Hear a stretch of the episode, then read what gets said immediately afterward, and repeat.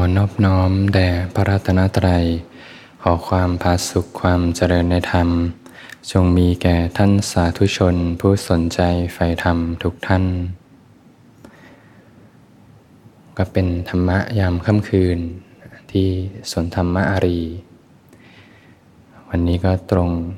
กับวันที่สิบสี่เป็นวันพฤหัสบดีที่สิบสี่ธันวาคมสองพันห้าร้อยหกสิบหก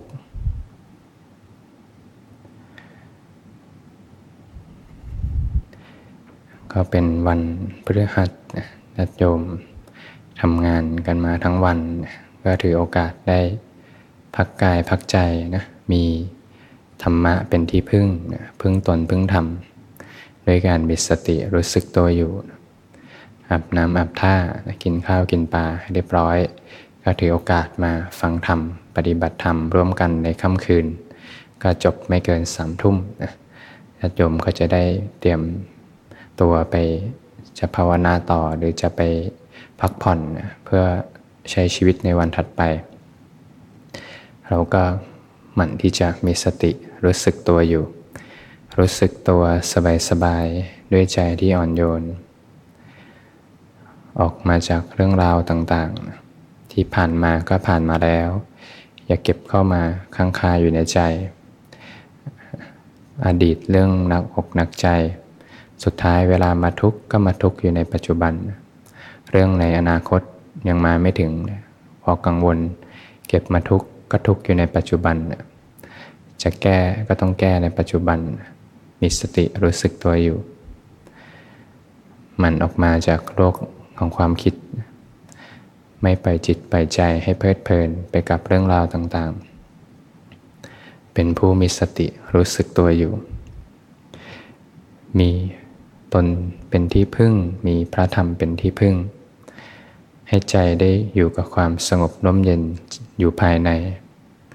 ใจสงบสงบเดี๋ยวก็เกิดปัญญาขึ้นมาจะเห็นเลยว่าวันนี้ผ่านเรื่องร้อนอกร้อนใจอะไรมาบ้างเรื่องหนักอกหนักใจอะไรมาบ้างจะเริ่มเห็นสมุทัยละจะเริ่มเห็นเหตุที่ทำให้เกิดทุกข์ถ้าใจไม่สงบก็ไม่เห็นเหตุนะก็จะจมอยู่กับเรื่องร้อนอกร้อนใจอยู่ร่ำไปให้ใจได้คุ้นชินอยู่กับความสงบไว้แค่มีสติรู้สึกตัวอยู่ทำไปเรื่อยๆสบายๆไม่คาดหวังว่าอะไรจะเกิดไร้เงื่อนไขไร้การผูกมัดยึดติดต่างๆเนี่ยอยู่กับการสร้างเหตุไปเรื่อยๆเดี๋ยวก็เกิดความสงบขึ้นมาได้เองนะใจสบายใจมีความสุขปิติก็เกิดขึ้นมีความอิ่มใจสบายใจปัสสัทธิความสงบกายสงบใจก็เกิดขึ้นความสุขก็เกิดขึ้นมาได้โดยง่ายจิตก็ตั้งมั่นก็เกิดปัญญาขึ้นมามีปัญญาก็เห็นตามความเป็นจริงพิจารณาธรรมตามความเป็นจริงให้ใจได้เป็นกุศลไว้อย่างเราเช้าๆตื่นมาแต่เช้านะบางท่านมีเวลาก็สามารถตื่นมาสวดมนต์ทำวัดได้นะในบททำวัดหรือหนังสือทำวัดเช้าก็มีบทดีๆมากมายนะมีบทอริยมรรคมีองค์แปดเนี่ยก็สามารถทบทวนได้ก่อนไปทำงานนะบทอนัตตลักขณสูตรธรรมจักกัปปวัตตนสูตรปฏิจจสมุปบาทเนี่ยก็เป็นบทธรรมที่เกื้อกูลต่อการปฏิบัติเนี่ยบทพิจารณาสังขารสัพเพสังขาราอนิจจานะสัพเพสังขาราทุกขาสัพเพธัมมานัตตาพิจารณาสังขารทั้งหลายให้เห็นสัจธรรมความจริงของชีวิตก็มีบทหนึ่งที่พระพุทธเจ้าท่านแนะนำให้พิจารณาได้ทุกวันให้ได้เตือนสติเตือนใจไม่ประมาทในชีวิตว่าเรามีความแก่เป็นธรรมดานะอย่างตอนเด็กๆ เ, เราก็เคยเป็นเด็กกันมานะตอนนี้เราอายุเท่าไหร่แล้วสามสิบ สี่สิบ ห้าสิบเริ่มเห็นการเปลี่ยนแปลงแม้กระทั่ง ใครมีลูกมีหลานเนี่ยเห็นเด็กเล็กๆเนี่ยถ้าบางทีจิตตั้งมั่นและเห็นความจริงขึ้นมาเนี่ยอ๋อเด็กนี้เกิดมาในพร้อมความแก่นะเกิดมาก็ร้องไห้นะก็มีความทุกข์แม้กระทั่งดูที่ดูสดใสจริงๆเนี่ยเห็นอนาคตเลยสุดท้ายก็ต้องแก่ไปเป็นธรรมดาเพราะในความที่ยังเด็กยังหนุ่มสาวเนี่ยมีความแก่ซ่อนอยู่เรียกว่าอยู่ด้วยกันเป็นมิติที่อยู่ด้วยกันเลยเพราะตั้งแต่เกิดมาเนี่ยถูกพยากรณ์แล้วว่ายังไงก็แก่ตั้งแต่เกิดมาถูกพยากรณ์แล้วว่ายังไงก็ตายเพราะเมื่อมีเหตุเกิดตั้งอยู่แล้วก็จะต้องดับไปนะเป็นกฎของธรรมชาติเวลาแก่เนี่ยก็อวัยวะทั้งหลายก็เปลี่ยนแปลงไปหนังที่เคยนุ่มๆก็เหี่ยวนะตาก็มองไม่ค่อยดีเหมือนเดิมนะมองไม่ใสเหมือนเดิมสายตาก็เริ่มเปลี่ยนแปลงแรงก็ไม่ค่อยมีนะผมก็จากที่ดำสนิทก็เริ่มงอกขึ้นมานะก็เป็นสัญญาณแห่งความแก่อวัยวะในร่างกายก็เสื่อมไปนะตับไตไส้พุงไตก็ทำงานไม่เหมือนเดิมหัวใจทำงานไม่เหมือนเดิมทุกอย่างก็ทำงานไม่เหมือนเดิมหมดกระดูกกล้ามเนื้อทุกอย่างทำงานไม่เหมือนเดิมไม่มีอะไรเหมือนเดิมความแก่ก็เป็นสัญญาณที่จะก่อให้เห็นว่าความเจ็บไข้ได้ป่วยเนี่ยย่อมเกิดขึ้นเป็นธรรมดาเราก็มีความเจ็บเป็นธรรมดาไม่สามารถที่จะหนีความเจ็บไปได้เวลาเจ็บขึ้นมาทีนะก็ทุกกายทุกใจนะ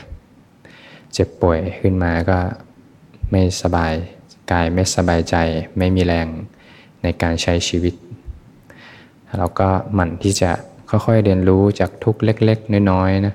เพราะวันหนึ่งนะทุกที่ต้องเกิดกับร่างกายเนี่ยก็จะเจ็บป่วยมากบางทีต้องเข้าโรงพยาบาลต้องผ่าตัดเป็นโรคร้ายเราก็อาศัยทุกข์เล็กๆเนี่ยเรียนรู้ไว้ก่อนที่คนกลัวทุกข์นะ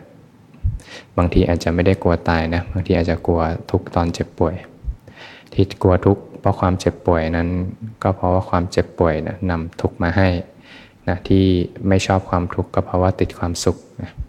เราก็เริ่มเห็นเหตุเห็นปัจจัยหมั่นที่จะเรียนรู้ทุกข์เล็กๆนะอย่างเวลานั่งสมาธิเนี่ยปวดขาเล็กๆน้อยๆเนี่ยก็ไม่ได้ให้ต้องไปสู้กับความปวดนะแต่อาศัยความปวดเนี่ยเรียนรู้ความจริงด้วยจิตที่ตั้งมั่นและเป็นกลางเจ็บป่วยเล็กๆน้อยๆในทุกปัลลังก์เนี่ยก็สามารถเรียนรู้เนี่ยเก็บเกี่ยวประสบการณ์ทีละเล็กทีละน้อยก็จะเห็นว่าความปวดเนี่ยก็เป็นเพียงแค่เหตุปัจจัยหนึ่งเกิดมาแต่เหตุหมดเหตุหมดปัจจัยก็ดับไปจิตเขาจะค่อยๆเริ่มเรียนรู้แล้วก็ถ้าเวลาเจอบทเรียนหนักๆเนี่ยอย่างบางทีต้องเข้าโรงพยาบาลเจอต้องผ่าตัดตับไตไส้พุงทั้งหลายเนี่ยเจอเรื่องหนักๆเข้ามาเนี่ยอย่างน้อยมีประสบการณ์เล็กๆไว้ก่อนนะจิตเขาก็จะเริ่มเกิดความคุ้นชินที่กลัวเพราะว่าไม่คุ้นชินนะบางทีไม่รู้ว่าจะเจออะไรเนี่ยจิตก็กลัวไว้ก่อนแต่ถ้าจิตได้เห็นความจริงทีละเล็กทีละน้อยเนี่ยพอเจอเรื่องหนักๆเข้ามาในชีวิตเนี่ยก็จะเริ่มวางใจได้ความเจ็บไข้ได้ป่วยก็เป็นสัญญาณว่านะเราก็มีความตายเป็นธรรมดาเรียกว่าความตายนี่ถูกพยากรณ์ไว้ตั้งแต่เกิดแล้วนะพอเกิดมาก็ถูกพยากรณ์ไว้เลยว่ายังไงก็ต้องตายนะเรียกว่าอยู่ด้วยกันหนีไปไม่พ้นชีวิตกับความตายเหมือนอยู่ด้วยกันพลิกนิดเดียวก็เปลี่ยนเป็นความตายได้เลยนะพอร่างกายไม่หายใจแป๊บเดียวนี่ก็เปลี่ยนเป็นความตายได้เลยนะเหมือนดอกไม้ที่บานสดสวยงดงามสุดท้ายก็เหี่ยวไปนะดอกที่สีแจ่มใสสีม่วงสีแดงสีเหลืองนะสุดท้ายก็เหี่ยวไปเหลือแต่เศษใบไม้กรอบๆเศษดอกไม้กรอบๆนะสีก็ค้ำๆสุดท้ายก็ต้องร่วงลงมาพระอาทิตย์มีขึ้นก็ต้องมีลงนะเช้ามาพระอาทิตย์แจ่มใสนะบ่ายมาก็ค่อยๆสดใสขึ้นตามลำดับนะท้ายก็ตกลงก็ดับไปเราก็ดูว่าถ้าช่วงเวลาในชีวิตเราเนี่ยเหมือนพระอาทิตย์เนี่ย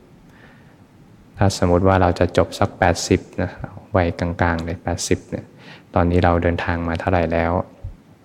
เลยเที่ยงวันมาหรือยังเลยบ่ายโมงมาหรือยังนะบางท่านอาจจะสี่โมงห้าโมงแล้ว ถ้าเวลาหกโมงคือเวลาสุดท้ายที่จะดับลงเนี่ยก็ดูว่าเราเหลือเวลาเท่าไหร่นะจะได้ไม่ประมาทในชีวิตเพราะความตายก็หนีไปไม่พ้นนะตอนเด็กๆก็อาตมาเคยเคยคิดนะเอ๊ะจะไปอยู่ที่ไหนที่แบบจะปลอดภัยจากความตายจะไปอยู่ห้องที่ปลอดภัยดีไหมอะไรอย่างนี้นะแต่เอาเข้าจริงๆก็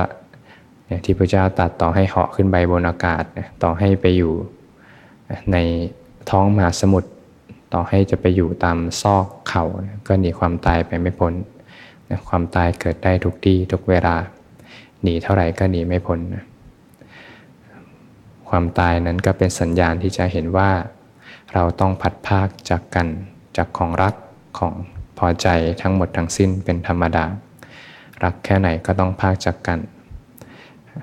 เกลียดกันแค่ไหนชังกันแค่ไหนก็ต้องพรากจากกัน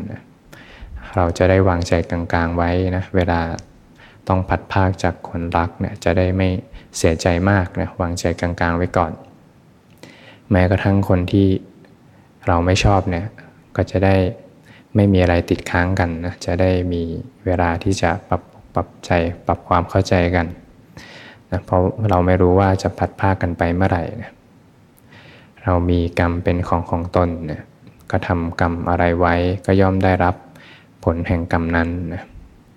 กฎแห่งกรรมก็ส่งผลเที่ยงตรงเสมอนะบางทีก็ทำให้เจอ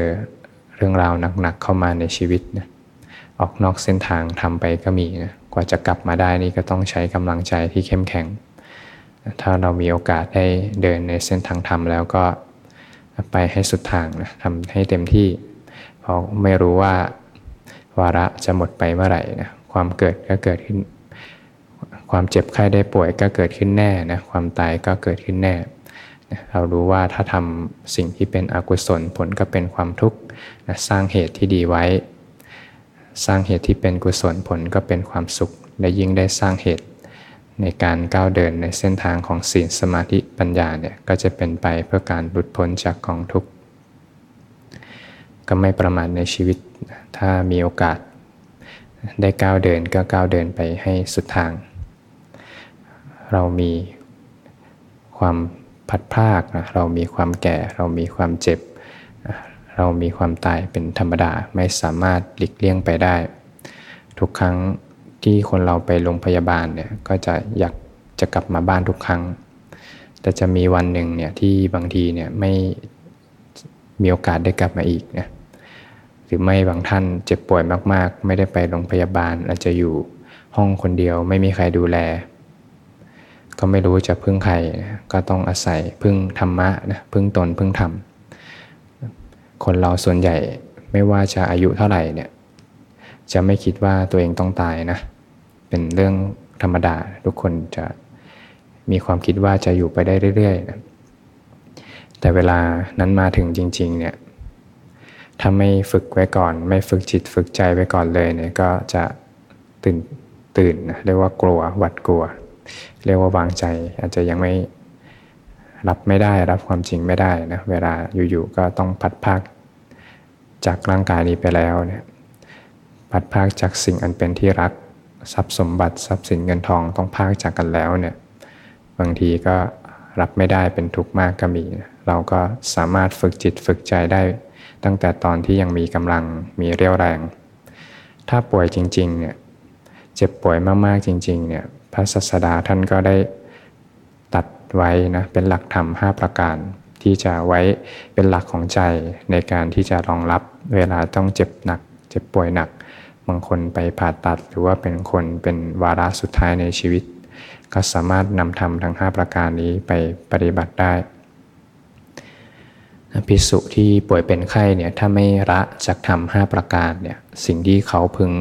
หวังได้คือการกระทำให้แจ้งซึ่งเจโตวิมุตติปัญญาวิมุตติอันหาอาสวะไม่ได้ข้อแรกเลยก็เป็นผู้พิจารณาความไม่งามในร่างกายอยู่เป็นประจ